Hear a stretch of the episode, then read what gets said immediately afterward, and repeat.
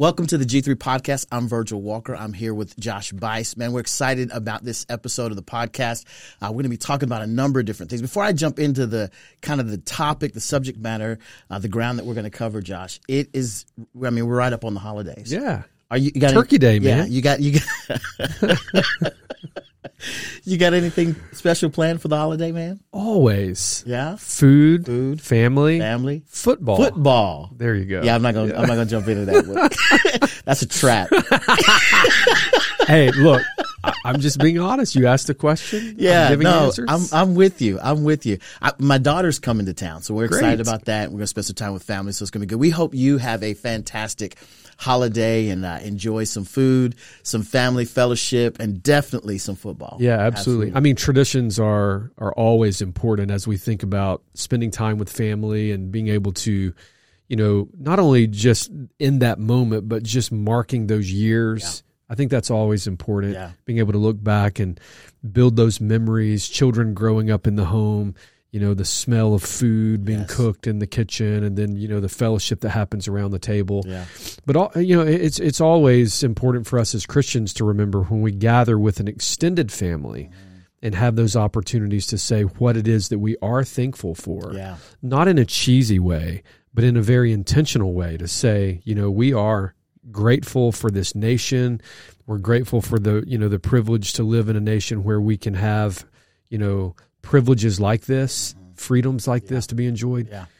Uh, but but most importantly, we're thankful for the gospel Yes. and the hope that we have in Christ. I think that that's critically important. Absolutely, absolutely. All those are great things. As we talk about food and and uh, gathering together, we we want to kind of tee up a conversation about something that I don't believe, uh, in, in my estimation, and, and we'll flesh this out just a bit.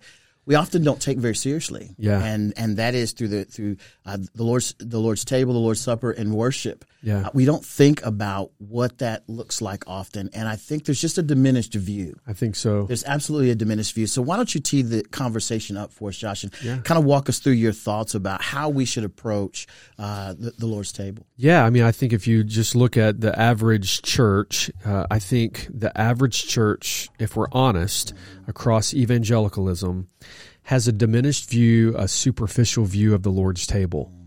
And, you know, we're going to be, you know, you, you just mentioned we're going to be gathered with our families at a Thanksgiving table Right. where we chart memories and Right. we enjoy that time Right. of fellowship. But there's a greater table that we come to as believers and we do that on a you know on a regular basis we're commanded to according to scripture uh, to do this for the purpose of remembering the very body and blood of jesus christ. And this is uh, and it should be the culmination of our worship time together. It should not be something that we just tack on to the end of a worship service. But if we're honest, if we look at, at evangelicalism as a whole, there's a diminished view, really an unhealthy view of the Lord's table. Yeah. And so you see pastors that are engaging in what we might call just open communion practices where they're just indiscriminately just serving everyone that comes that day, right. the Lord's Supper. Um, and then, of course, you see uh, j- just really a, a lack of fencing the table Right. to give directions as to who should and who should not Right. approach the Lord's table. Right. And so we need to really think through what is happening at the Lord's table, who should be participating, who's welcomed, who's not welcomed to the Lord's Supper, and how should we practice this on a on a regular basis? What's the frequency, perhaps? That's you know, we need to talk about that as well. As I as I kind of th- thought through as we began kind of putting this together, I thought through kind of my experiences in this regard, and uh, either in, in you know in, in an SBC church uh, or even in Pentecostal churches. I'll be honest, I cannot remember uh, when I during my Pentecostal days us even having. Uh, a time set aside uh, to experience the Lord's table. I, I, I really can't recall that, uh, or in or in very many or, in, in many charismatic circles. Definitely was not a focus at all. SBC days absolutely was, but I think the problem is, and this is not indicative of the of the church that I attended. Uh, this is just indicative of, of what I think the way that we operate with this. It was almost an inconvenience. Like it, it was, it was something that, and, and I, again, I don't say this to besmirch any, any individual or any, any previous church that I attended, but I think, you know, it's done it so infrequently that it's an extra part of the, the worship service that you're uncomfortable adding to. So it's, you know, oh, we've got to get all these deacons to get together. They've got to prepare everything. And man, it's just an inconvenience and you kind of, kind of labor into it. And there's no real thought around the, the, points that you made, the significance of it, why we're doing it, it being the culmination of a worship service. So all of those things are missing, I think, when, when, when you engage in an infrequent approach to the Lord's table. Oh, absolutely. Yeah. yeah. I think so. And and I think that we need to recover the importance of the Lord's table, eh, you know, when we gather for worship. And I think that we need to also quite honestly, I think pastors would do themselves well and their churches well if they would actually spend some time maybe on their pastor's retreat at the end of the year and just think through the frequency and and how they are approaching the Lord's table in the in the context of their local church on a regular basis. Are they not doing it, you know, on a regular basis?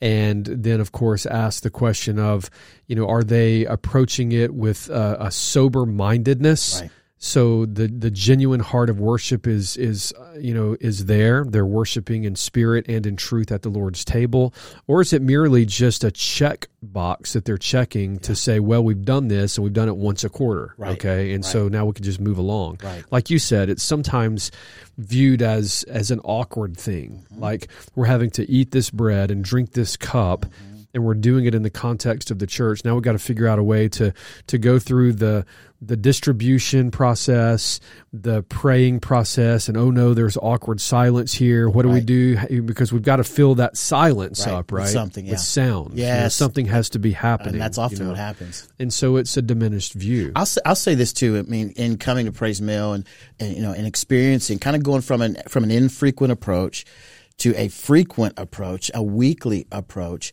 there was some adjustment yeah. that, that, had to take place. You know, in my own life, in my own thought and walk with with regard to how how we as a family approach that.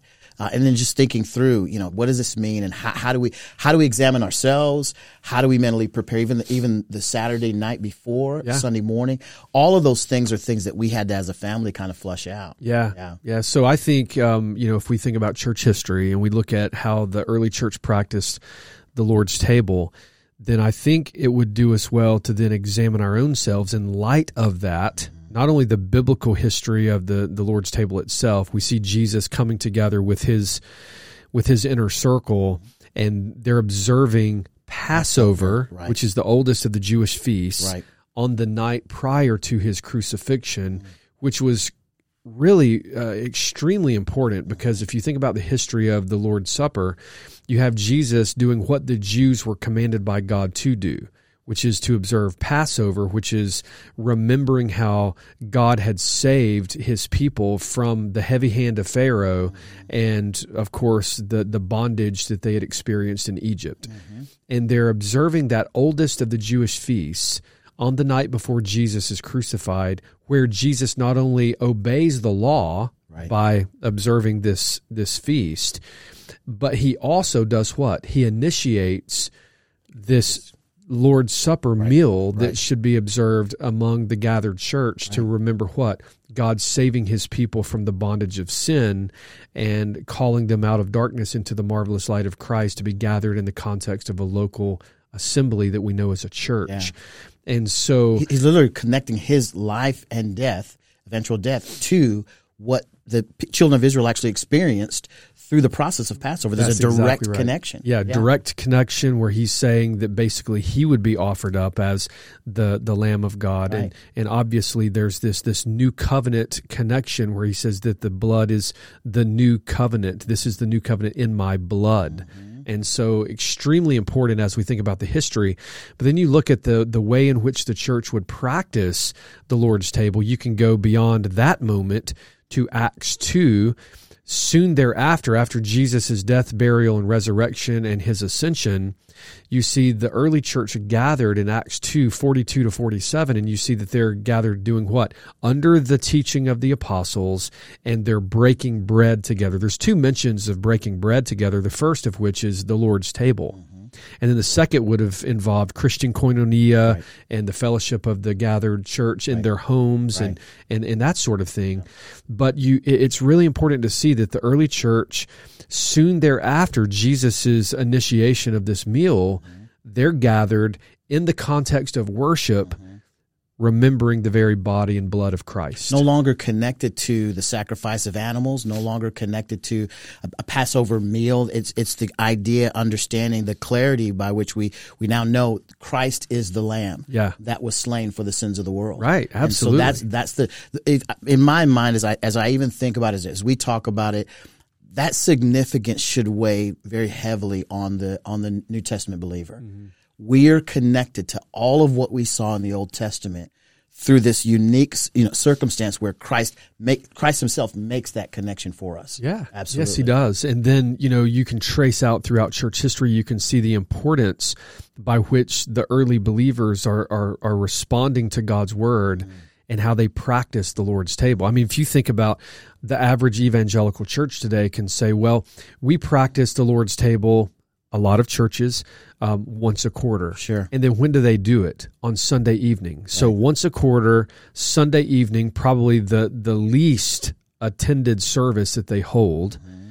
And so you have the fewest people there. Right. And so obviously, um, there's probably some issues that we need to work through there, right? In terms of the health of the church and the way low, we. It's just a low value. Yeah, right? it's, it's a diminished view. Yeah. of of the significance of what we're talking about. Sure. Yeah. But then again, you go back to church history and you can see if we were to start rattling off names mm-hmm. that people might have remembered from their study of church history, like, say, if we talked about Nicholas Ridley mm-hmm. or Thomas Cranmer, mm-hmm. or if we talk about uh, Hugh Latimer, if we talk about John Rogers, right. or if we talk about a name that's perhaps even more familiar to us in an American context, if we say the name Jonathan Edwards, do we know?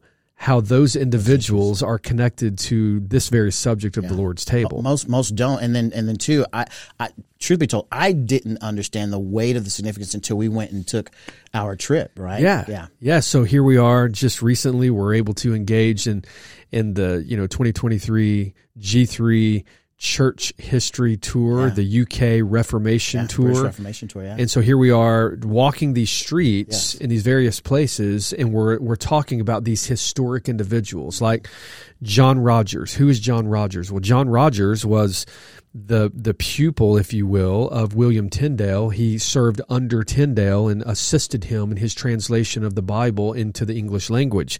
Tyndale is arrested. He's excommunicated. He's hunted down by the Roman Catholic Church. He's strangled and burned at the stake as an enemy of the state, as an enemy of the Roman Catholic Church. And, and the reason was because of his translation of the Bible into the English language. Right.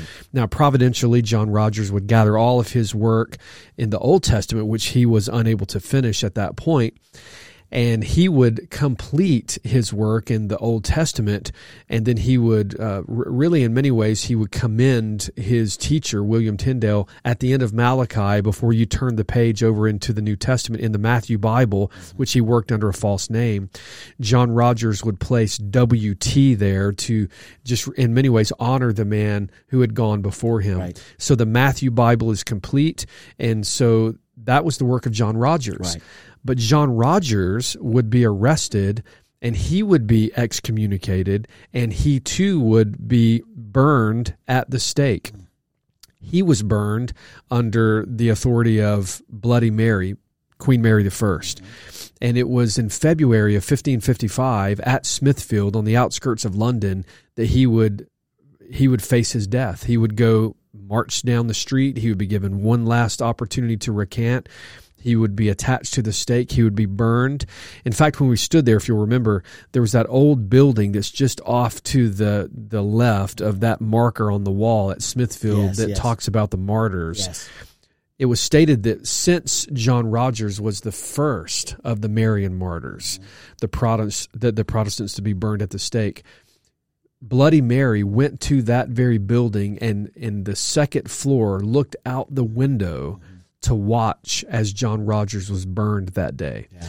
Now, as we think about that, if you go to Foxe's Book of Martyrs and you read about the account of John Rogers, you can go to other accounts and you can read stories of which he saw his youngest child. Mm-hmm uh, of the 11 children for the first time as he's being led to the stake. His, his children, like a little band of, of cheerleaders, were caring for their father as they were, you know, assisting him to the stake.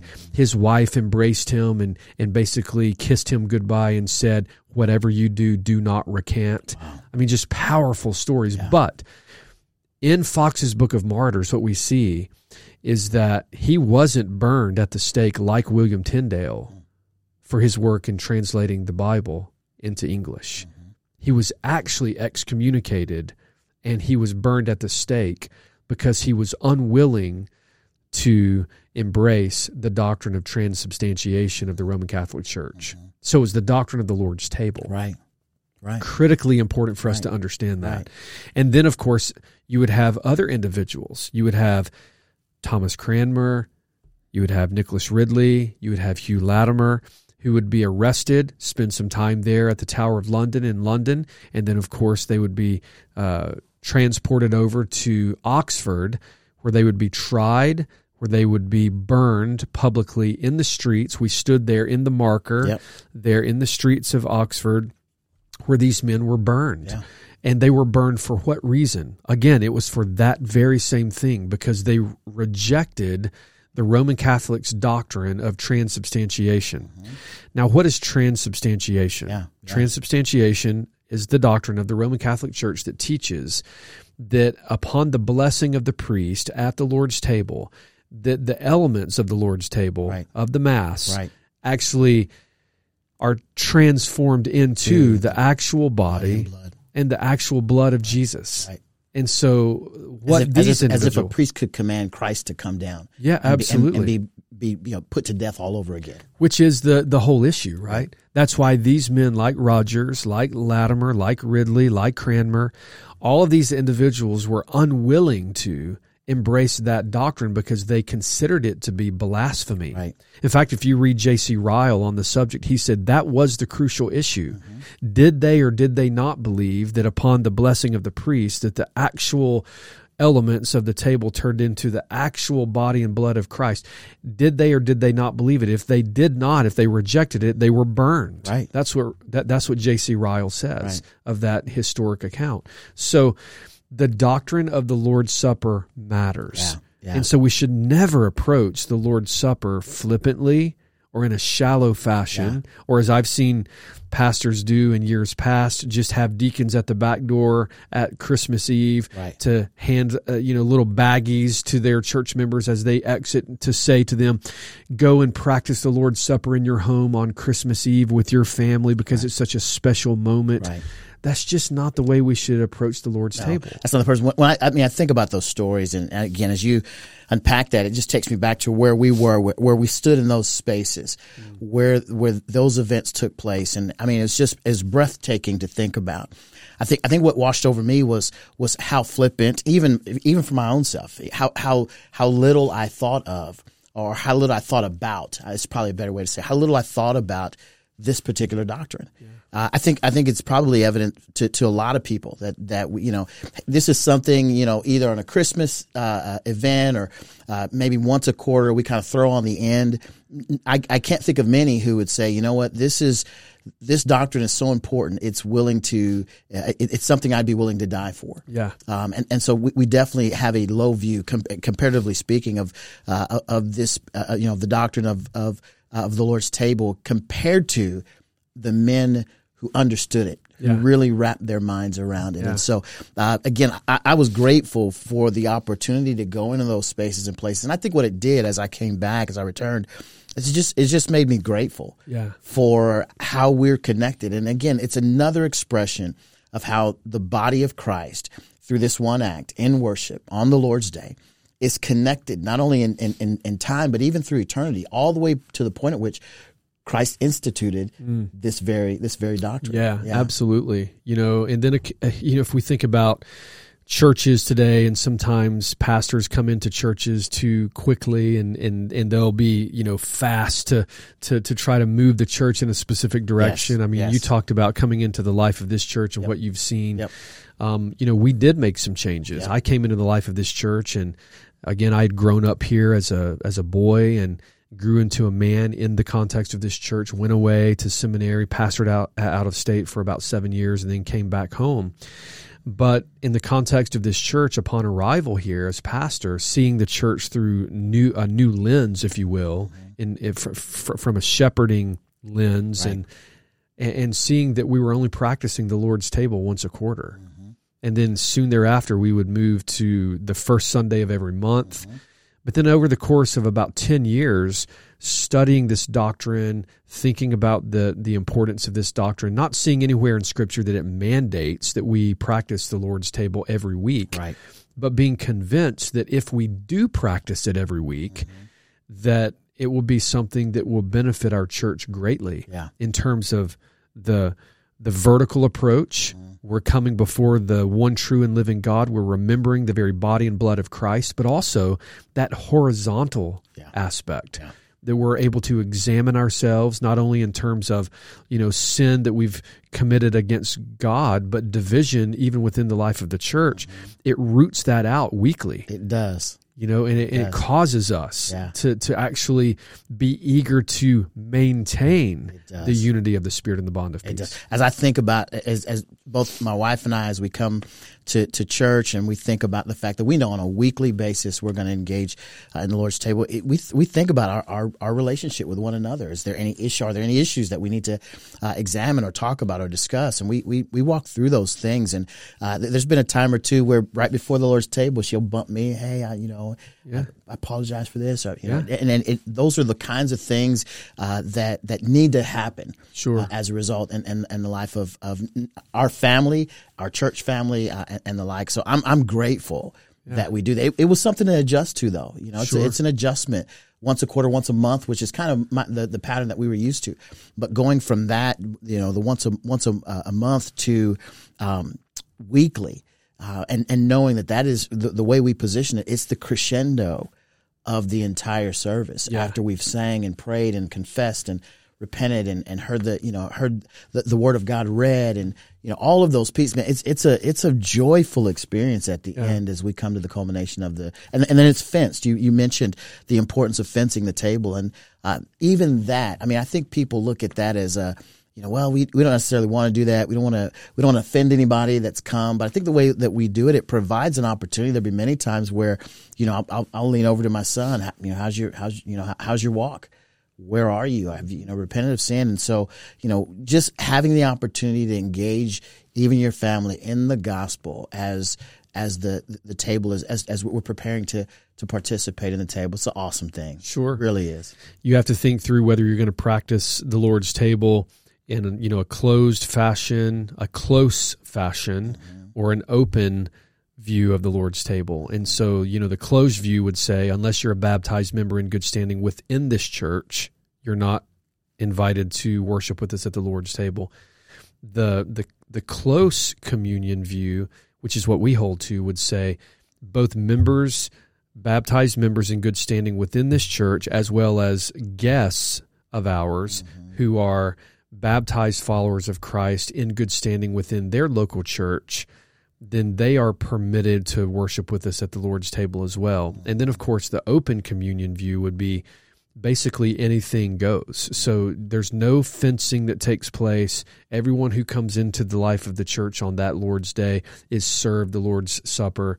And there's really no clear directive given to the church that would prohibit certain people from approaching the Lord's table. Right. Again, we just need to think earnestly about about what that looks like. Yeah. And so, you know, I'm mindful of of the importance of of this doctrine. Mm-hmm. Now, when people again, as I stated a moment ago, sometimes people will come into the life of a church and they'll be, you know, so quick to to try to change the church on a specific doctrinal issue right. that they end up causing controversy. Right. A church split happens, right. and it might not even be the Lord's Supper table. Typically, it's not. It, you know, typically when you hear of pastors getting ran off from their churches, it's typically over like Calvinism versus right. Arminianism right. or something of that nature, right. um, or some worship war that happens in the church. Absolutely. Yep. But it's typically not the Lord's table. Right. But if I talk to you about Jonathan Edwards, when you hear that name, what do you think of? Yeah, preaching. I mean, yeah. I think about all the theology. I think about those kinds of sinners I, in the hands of I an angry God. Yeah, for yeah. sure. I don't. I don't necessarily think about about the Lord's table at all. Yeah. So in in if you go back and you study in 1749, uh, you know, Jonathan Edwards had been pastoring his church for 20 years. Mm-hmm. And his grandfather, Solomon Stoddard, had pastored the church before him. Mm. And so here he is in, in Massachusetts. He's pastoring this church. His grandfather had served the church for many years before him. So you, you just think about that. He comes into the church as the beloved grandson of the beloved pastor. He has a lot of change in his pocket. Right. Day number one. Right.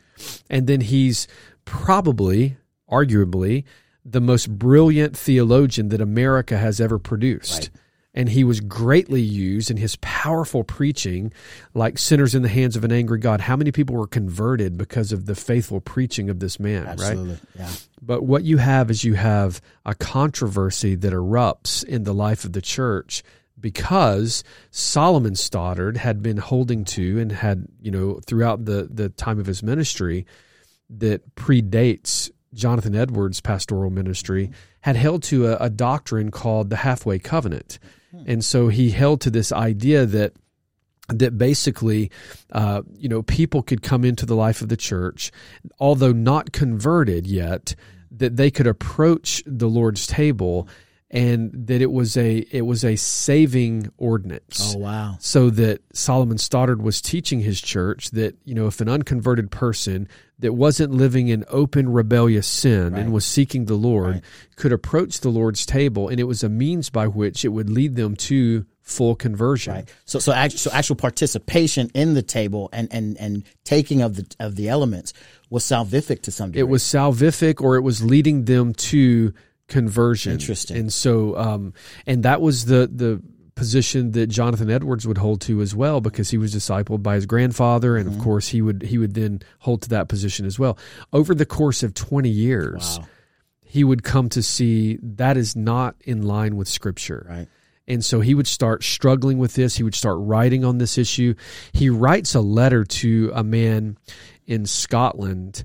In uh, it was dated uh, a letter May twentieth, seventeen forty nine, where he writes the following: "Quote: A very great difficulty has arisen between my people relating to qualifications for communion at the Lord's table." My honored grandfather Stoddard, my predecessor in the ministry over this church, strenuously maintained the Lord's Supper to be a converting ordinance and urged all to come who were not of scandalous life, though they knew themselves to be unconverted. I formerly conformed to this practice, but I've had difficulties with respect to it, which have been long increasing till I dared no longer proceed in the former way, which has occasioned great uneasiness among my people and has filled all the country with noise. Wow. End quote. Wow. Now, the interesting thing about that is that you you can sense both his respect for his grandfather Absolutely. I, I, noted that immediately. and his love for the church Absolutely. and his his sadness in the fact that this has caused a division within the church. Now, what would happen after that would be that Edwards would write a book uh, that would be titled "An Humble Inquiry into the Rules of the Word of God Concerning the Qualifications Requisite to a Complete Standing in Full Communion in the Visible Christian Church." Well, they had some titles, didn't they? Doesn't sound like one that's typically published in today's Christian world, right? Oh no, no, uh-uh. Yeah, so he would write this book, and then by 1750, uh, you know, the next year, Edwards decided, you know what? Every Thursday at two o'clock in the afternoon, I'm just going to lecture in the church for whoever wants to come on the subject of the Lord's table. That's good. More people, in terms of visitors, than his local church actually started coming to those lectures. Yeah. So he had far more visitors than members Yeah. and then eventually the the division would would come to a boiling point to the to, to the point that they would finally just take a, a vote of confidence on Jonathan Edwards. And so after 20 years, not not 2 months, Right. not 3 months of an uncaged Right. sort of, you know, cage stage Calvinist Right. here. Right. We're talking about a brilliant theologian Yeah. who understood, you know, not only uh, and was well versed theologically, mm-hmm. but could also teach with great precision mm-hmm. after 20 years mm-hmm. of laboring for the souls of these people.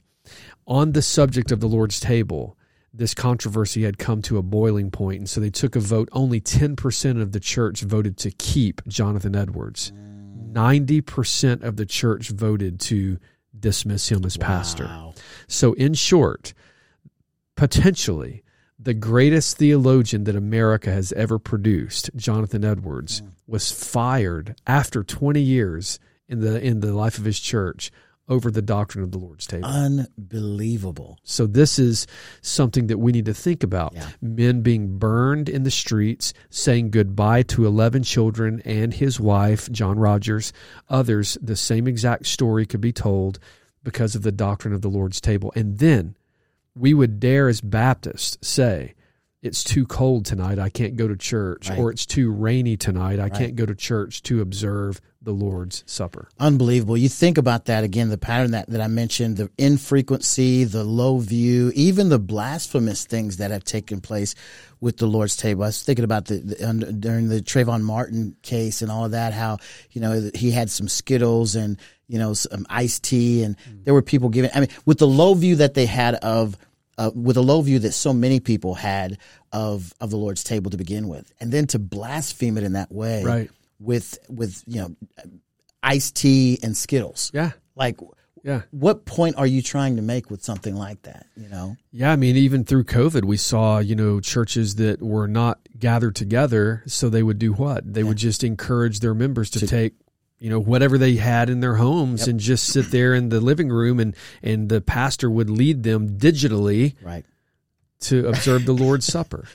Right. It's unbelievable. It's yeah. It, I mean, the- the challenges with that, the fact that we we're not. Uh, it's a it's not only it's a low view of Scripture. It's a low view of of, of really an understanding of what the doctrine is all about. And I, I have to admit, I've, I've been absolutely guilty of, of that as well. But but again, coming here, g- growing in this, gaining an understanding is helpful, and recognizing, even as you as you mentioned, uh, the process was not a rapid one. It was one that was slow, methodical, thought through uh, and something that uh, that now I have a great adoration for. Great, uh, it's a richness to our family and the experience that we have as a result. Uh, and I think that's how it should be. Yeah, I think so. I think so. And and of course, as we think about you know this ministry and this ministry exists for the encouragement and the edification of local churches and pastors, we would not encourage pastors to just flippantly just say, "Well, this church, you know, Pray's Mill, for instance, or Right. G three is encouraging that we observe the Lord's table every week, so we're just going to yank our church in this direction." Right. we would encourage pastors to be diligent and careful Yeah. and you know approach this with a great deal of maturity mm-hmm. and with the the love and care as a shepherd should for the local church that he's you know overseeing and caring for but also to look at the scriptures and to search the scriptures and say how should we be observing the Lord's table why are we doing it the way we're doing it? Perhaps maybe we should think about changing some things and being honest with the church about that and doing it in a careful, methodical, intentional way that honors the Lord. Absolutely, absolutely. Well, we you've written about this on uh, on our website. Definitely want to encourage folks to go check that out at g3men.org.